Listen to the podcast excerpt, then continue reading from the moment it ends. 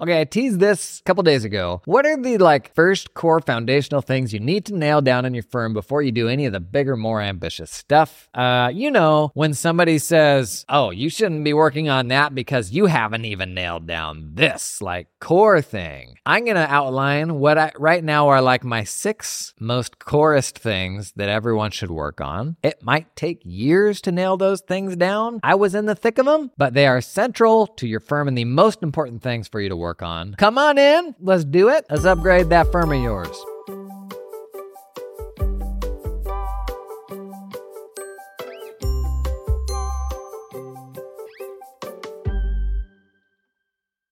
Every accounting think person's going to have their own perspective on what these core things are. And admittedly, for them, they've changed quite a bit over time. But people are always asking me for advice on what to do next or what to prioritize. And so I would like to put this out, and I'll probably do a main channel video about this at some point. Maybe I'll refine it a little more. I would like to put out kind of what are my foundational things that I think probably two thirds of firms haven't nailed down that will lead to running a profitable, uh, scalable, if you want, practice where like you need to nail these things first before you do all the other frivolities. So here we go. Building this kind of as an asset to myself that I can point people to to say, go do all this stuff first and then talk to me. All right, number one, your firm needs to be, built atop one of the core tools that we've talked about in the last couple of weeks. Did a main channel video about it. There are 17 tools right now that if you run a firm under 100 employees, one of those 17 tools needs to be at the core of your firm in order to enable running a firm the right way today. And there are some notable tools not on that list. Probably most notably the practice management systems from US tax vendors. But very often I see your firm tech stack is a hodgepodge of a bunch of different things because the tool at the center of it is not the right tool. To reiterate what those tools are again XPM, Aero, Pixie, Liscio, Senta, which I think now actually goes by a different name, Count, Mango, Karbon, Keeper, Copilot, Jetpack, Canopy, Firm 360, Elephant, TaxDome, Client Hub, Financial Cents. Now, that is a lot of tools, a lot of potential tools. But uh, the majority of firms under 100 employees are still not running on one of those tools. Biggest culprits are spreadsheets. You're still running your firm on a spreadsheet and the tools from the tax practice, like the tools from the tax suites, which, you know, I've spent the majority of my time the last three, four years talking with other people running firms. There is nothing more valid to me than the proof of someone's experience having used several different tools. I get the resistance to changing off the tool if you're on the wrong tool, but what has led me to this level of conviction is the number of people I've talked with who have gone to one of these tools and been like, I will never go back. It's fundamentally a better approach. So, what I do I wish that was more specific than 17 tools? I do. But for firms under 100 employees, like straight off the top, that's probably half of firms that I don't think are on one of the right tools. So, first, that like the core tool at the center of your center of your business has to be the right one. Second, you need to be leaning into client requests in a proactive and automated way.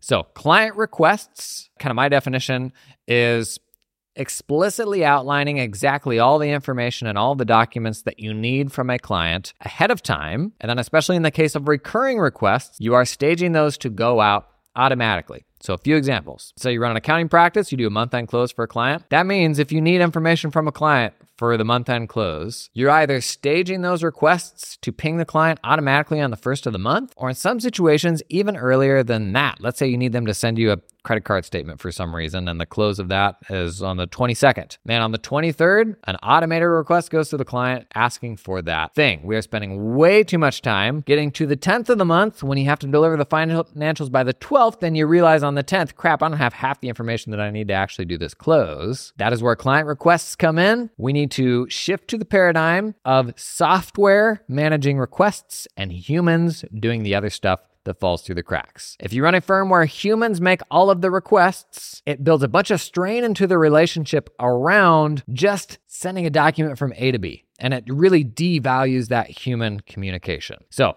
Value of requests is you can schedule them ahead of time and they will then auto follow up for you. If you run a tax practice, this is massive. Speaking from experience here, I would argue that in your busiest season, if you're a traditional tax practice that is not leaning into requests, your team is probably burning a third of their time building during the busiest season custom request lists for clients and then following up on those request lists for the things that they haven't been provided with, and then just figuring out what they have and what they don't have. Like we we massively underestimate just how much of a project it is to over and over again build it for a client a custom list of what's needed. They get you some of those things. Three weeks later, realize they haven't gotten you everything you need. You go back and check all of your channels to see have they given us these other things that we still need. You follow up again, and honestly, that becomes your job across hundreds of clients. You are wasting a massive amount of time on this task as opposed to before you get into your busiest season and your slowest season, you stage everything that you're going to need. Now, is that time consuming? It absolutely is. And if you have junior team members, this is a great way to put them to work during your slowest season. But you are trading time in your busiest season for time in your slowest season. And I would argue a much better client experience because they can come to one place and see a live updating list of all of the things that you actually need. Then when you are in your busiest season, you don't have to do any following up with people for these things. If there's new things that you now need to request, great, add them to the list. And the system is then going to auto remind them until they provide those documents. Now, be forewarned, Implementing this in your firm will massively increase the rate at which that information comes in. So, unless you have some sort of planning mechanism for if everybody gave, and this is the analogy I, already, I always give around the value of scheduling tax work. If last year it took me until October 15th to get all of our tax projects in, and then next year all of my clients gave me all of their info on February 1st, it would still take me until October 15th to get that work done. There, thereabout. Maybe it's a little shorter.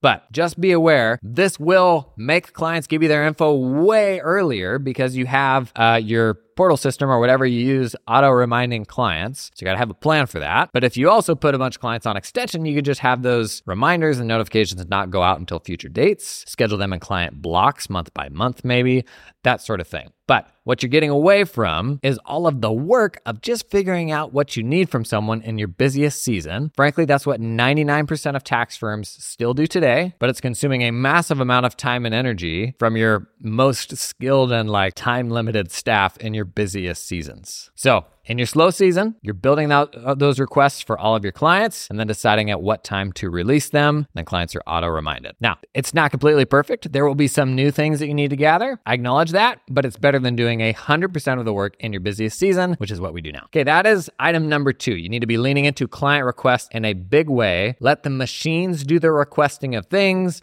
let the humans do everything else, all the coordinating of things with clients. Third, you are pricing your projects upfront and at the very least taking payment information at the time that you engage a client. So the traditional approach here, and this is kind of the environment I came of age in, was you talk with the client, you're going to do the work. At some point, hopefully, you get them to sign the engagement letter. And then at the end of the month, when you finish the work, partner sits down, hopefully, and goes through the hours and bills the WIP or, you know, adjusts it and bills something out. I think that's probably still the traditional process for a lot of firms. I walked a firm of 2,000 clients that I own from this process to all upfront billing. It absolutely can be done. But the bare minimum here is you need to communicate to clients what that price is going to be ahead of time so that you don't end up in a situation where you've done a bunch of work that they don't now want to pay for. But then also you need to get the payment details so that on the completion of the project, you can pull those funds. Completely eliminates AR, the entire function of chasing people down for money. And so the biggest pushbacks here, well, I don't know how much work it's going to be until I do the work. And this is usually around tax work or accounting cleanup work. This episode is sponsored in part by the fine folks at Cloud Accountant Staffing. Do you hire accountants? Bless your little heart. Uh, not the best part of the job, in my opinion. Not something I ever enjoyed. Well, listen, you can build your accounting dream team, dream team with talented offshore accountants in the Philippines that work 100% full time for your firm. Their accountants aren't freelancing or contracting for multiple firms. They're all yours. They work exclusively for you and are incentivized to stay with you and your team long term. They're not going to get swiped. Cloud Accountant Staffing is 100% dedicated to the accounting industry and founded by a former accounting firm owner that understands your business, knows your pain points. They had to hire some accountants and they said, you know what? We're going to build our own pipeline in the Philippines. Going to pull in some super talented people and then open that up to other firms. Basically, that's the story. Uh, I've been talking about a lot about staffing, building more resilient staffing pipelines for your firms. I, I had staff in the Philippines, at, like totally red pilled me to like, oh, geez, like we need to globalize the way that we get our work done. Uh, check these folks out. Link in the show description cloudaccountantstaffing.com. Hey, this episode is sponsored in part by Canopy, the practice management system. Canopy unlocks the firm that you always wanted. Think about it. Think about it. Close your eyes, lean back in that chair. What is the firm that you always wanted? Oh, wait. Canopy unlocks it. And they do this by unclunking accounting firms with an end to end solution that makes your tech stack feel a little less stacky.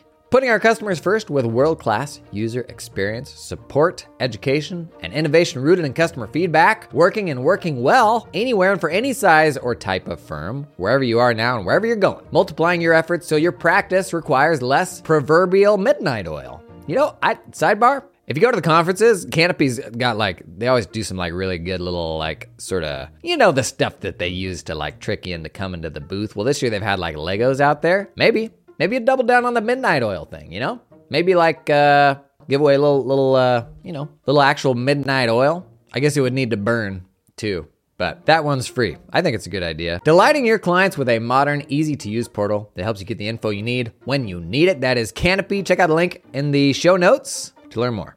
It is okay to give a range. What you want is something specific enough that the client will agree to it, given a fixed set of scope so that at the end of the project, most of the time, you'll be able to auto bill for it. And so, in my firm, when we shifted the paradigm from everybody manually billing after the fact to auto billing most times, we were trading the time of the partners who were sitting down and billing, sending out thousands of invoices every single month. We were trading that for an agreement across the firm where, unless that project was beyond X threshold of what we expected it to be in budgeted time or WIP or whatever you want to call it, then it got auto billed. So we set this percentage, I remember what it was, 30% or something like that, or 130%. And in over 90% of cases, it enabled us to automatically invoice that immediately at the end of the project, not the following month whenever the partner got around to billing, but immediately invoice that at the end of the project and pull the funds right away because that's what the clients are agreeing to. Is they're agreeing to pay this amount or this range of amount for you to do this work. And then in the end, they've already agreed to it, you pull the funds. So there is no invoicing function anymore. There is no them being bent out of shape by how much money it is and being unwilling to pay the bill or them not paying it until they want you to do the next project and then they pay the bill for the last project so that you'll do the next one it takes all of that out of the picture. Now, some firms go further and they'll take payment up front, or they'll take half up front, half at the end.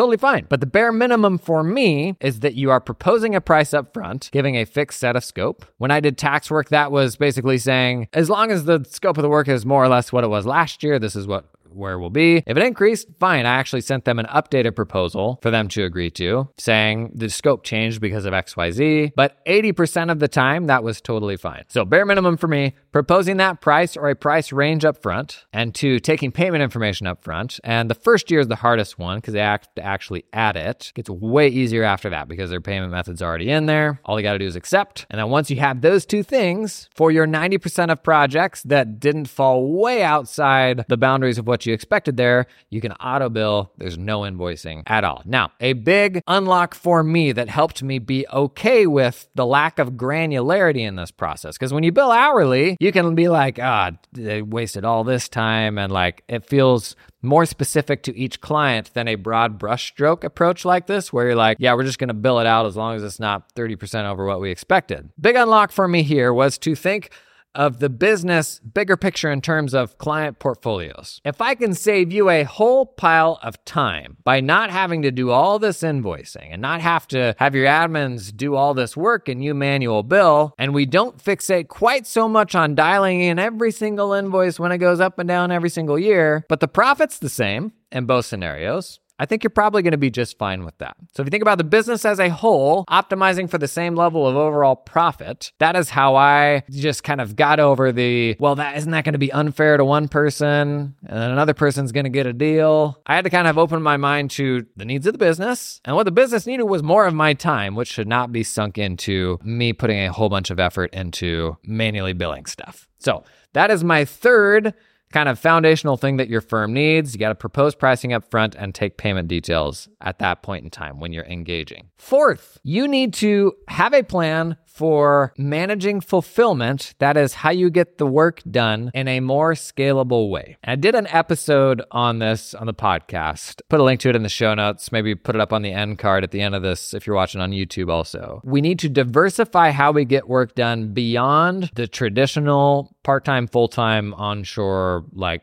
hiring. If the only way that you get work done is with your staff, there's no flexibility when something goes sideways. You are generally going to be one person away from a crisis. I can tell you for me, that was the very worst part of running an accounting firm was the fact that stuff's going to happen. It doesn't matter how great of an employer I am. These people have lives, things will happen, they have spouses, life circumstances will change, and the bigger my firm got, we had a team just over 40 people, the more it multiplied my surface area for something to go sideways ways and it completely ruined my month. And I'm of the opinion as long as you are completely reliant upon one way of getting the work done, one methodology for fulfillment, you have no flexibility when something goes sideways. And so I'm an advocate of actually diversifying across a number of different methods for fulfillment. Full time hiring, onshore, should still be a thing, absolutely. Part time hiring, pulling in people uh, maybe seasonally, but having several part time people that you can delegate work out to. When one of those people leaves or you can't keep throwing projects at them, great, you've got several other that you can distribute that work across. This is especially hard for small firms where the risk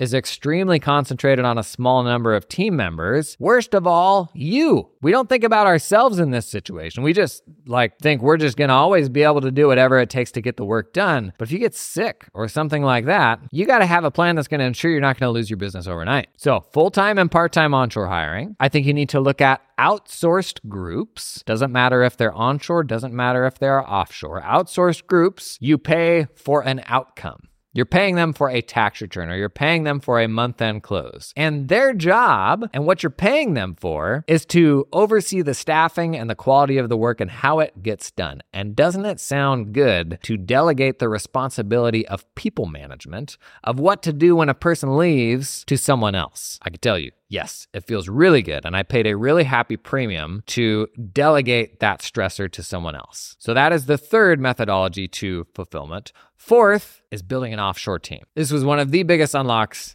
that I had. I think it is an especially American limitation to think that an offshore person is somehow not going to be able to do something at the level of our onshore people. There's certain functions that you're probably never going to delegate to offshore people. And so that is, you know, client relationship management, hopping on the phone with the client, going out to coffee, that sort of thing. Probably always going to be managed by your onshore team. But we uh, kind of assume that the menial tasks are the things that will go to the offshore team when that's absolutely not the case. I know firms who, whose most technical, most experienced people are offshore team members. So, client relations aside, there is nothing that your firm does that an offshore team member cannot do. And there's a ton of ways to do this from near shore and like Central America, South America to India and the Philippines. You can get people with any level of expertise. I mean, when you have offices from Big Four with thousands of people in all of these locations that are every bit as capable as onshore people. And for me, I could go out consistently and hire offshore, really, really talented, really motivated people at the drop of a hat in a way that I couldn't onshore. And this fundamentally changed how I approached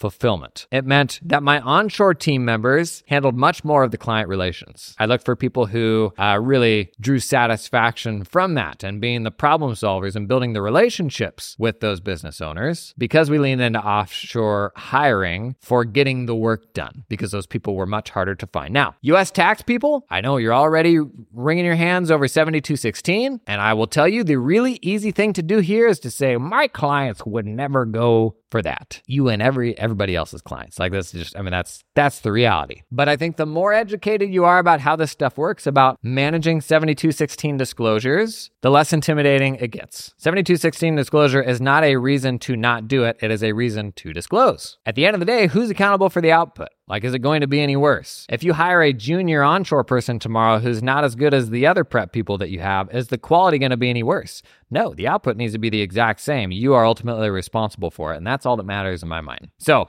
those are four different ways to diversify your fulfillment. You need to have a plan at any given point in time. What pers- what happens if this person can no longer work, including yourself? You need to have a plan. Most firms don't. I didn't do a good enough job about this, and it was the very worst part of running a firm, honestly. Again, I did a whole episode on this That is the fourth thing that I think you need to have nailed down. Two more things to go. This episode, believe it or not, it is sponsored in part by the fine folks at Firm 360. You know what's better than anything else? Because you can't, you don't know how to make sense of this ad, right? Like, how do I know this is better than any other tool that I'm using? How do I cut through the fluff? I'll tell you what's the ultimate validation social proof. When your friends like, yo, that stuff's for real, it's the best. That's what I look for, right? So let me show you some social proof on Firm 360, who has a shocking shocking number of five star reviews. How about this one from Kelly? Great project management software that allows seamless communication with coworkers and clients. Think about that. Do you have seams right now? Are there seams in your communication? I bet there are. How about Brandon? This one in June of 23. Wow, we just an amazing company to do business with. With their firm management software and assistance, we have streamlined more of our processes and become more efficient and profitable. Every other firm management software we researched and demoed seemed to be lacking for accountants until we found Firm 360, which is not surprising since accountants are the ones who founded the company. True story. Cherith. And know the needs of accounting firms. Every month we get updates, and in the year we've been with them, they've adapted and evolved their software as well as they listen to their customers. Okay, Brandon, why don't you do the ad read? That's it. That's the end of the ad read. That was better than anything I had written. Learn more about Firm 360 and the link in the show notes.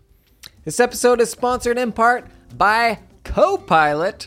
Modern accounting firms, let me tell you, they run on Copilot. Differentiate your firm with a secure portal that gives your clients a one stop shop to upload files, sign contracts, send messages, access dashboards, all that and more. You know what your clients don't enjoy?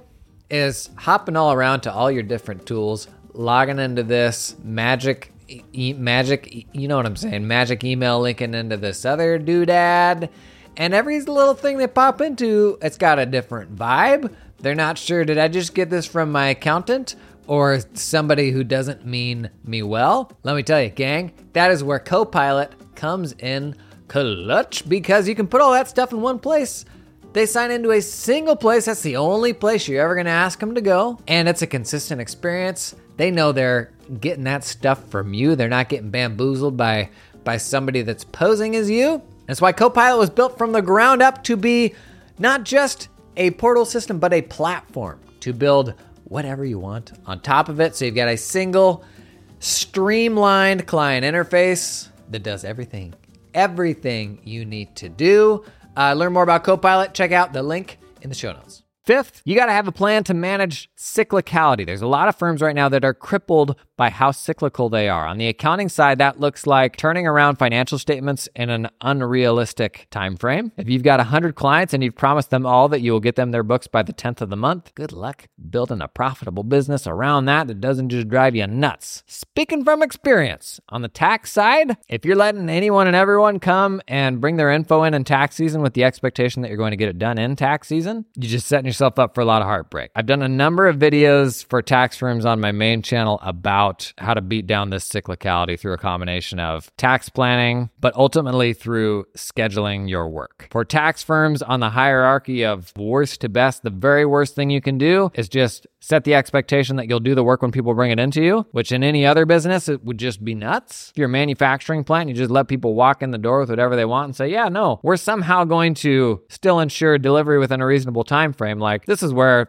stuff falls apart. If you don't have control over how the stuff comes in, you can't reasonably promise a realistic delivery date. Next best thing, giving everybody a deadline to say you have to have your stuff in by this day in order to get your work back by X deadline. It's better than nothing, but at its worst can be even worse. Because the example I gave you earlier, if you gave everyone the deadline of March 15th to get their work done by 415th and every single client brought you their work by March 15th, but you're not getting all that done by 415. So at that point, you still don't have control of how much is coming in. The only solution is taking that engagement by the wheel and telling the client, Here's what we're going to do at every point during the year. Here's when we're doing tax planning. Here's when you're going to get your info for me. And here's when your tax return is going to go out. You are the tax advisor. You're taking control of that. And so that could be organizing clients into groups. You got a group that goes out in May, a group that goes out in June, a group that goes out in July. And there's a lot of self limiting reasons for why we don't think that we can do this. When most of the time, the client just wants to know that somebody's behind the wheel, thinking of them, like doing things that are going to be the best for them strategically. And oftentimes, waiting as long as possible to file is the best thing you can do strategically. So, where this is normally really hard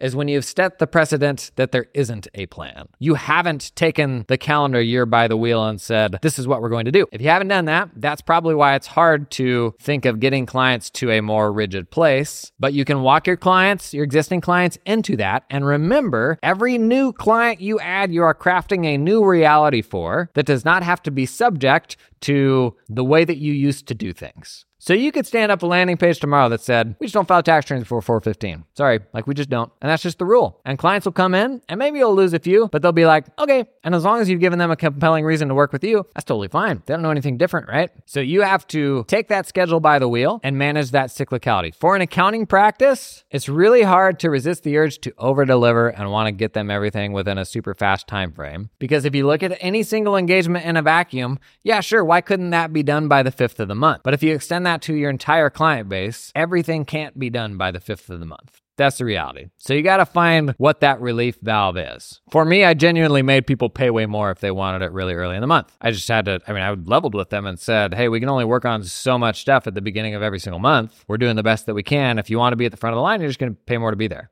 On the flip side, there were other people, honestly, that I don't know that I ever gave them a discount, like explicitly, but I knew they didn't want to pay as much. And so in the proposal, I would say, like, yep, we'll have you done by the 20th or the 25th of the month. Now, most of the productized services, like your benches, your QuickBooks, live bookkeeping, stuff like that, standard delivery time frame is like the 25th of the following month. So you got to build that business in a way that's going to be balanced out. If you don't want to make that compromise, then you got to find a different kind of work that will keep you busy the latter half of the month. And that's also a possibility. Maybe that's when you're doing advisory. Maybe that's when you're doing more kind of like document management or more back office sort of stuff. And just part of that cyclicality is the month end close happens at the front end of the month. And all this other work that we also get paid for happens at the back end of the month. That's okay too. But if all you're selling is month end closes, you just got to make sure that stuff isn't too front weighted. Sixth and last, you need to have branding and a landing page built around a single offer at a time for a very specific type of person. If you go out to your website right now and it says, Hey, I'm Steve, I do accounting. Uh, here's some stock photos. Here's how to get in touch. That website is speaking to no one in particular. And the fear that we have is that as soon as I say, Hey, I'm Steve, I'm an accountant, I'm an accountant, and I work with badminton professionals, then you're like, What about all the people that come to the website that aren't badminton professionals? I get that. But I can tell you right now, everybody that's coming to your page just doesn't speak to me. So your options are genuinely speak to no one or speak really, really well to someone. And I've given this example a number of times now, but the more specific type of person you speak to, and maybe this will be a helpful unlock for you, the more they will pay for what you do. So in addition to the generic page just not converting, when it is for a specific person, it converts at a higher, like multiple price. So you actually don't need as many clients. Now, we all got to start somewhere. And I get that we're not all there right now, and you may not even know how to make that super specific, but always be thinking here's my practice today. What's the slightly better version I could start building for tomorrow? And that may be having a second landing page, and maybe changing that landing page tomorrow to that more specific thing to get your next client that'll be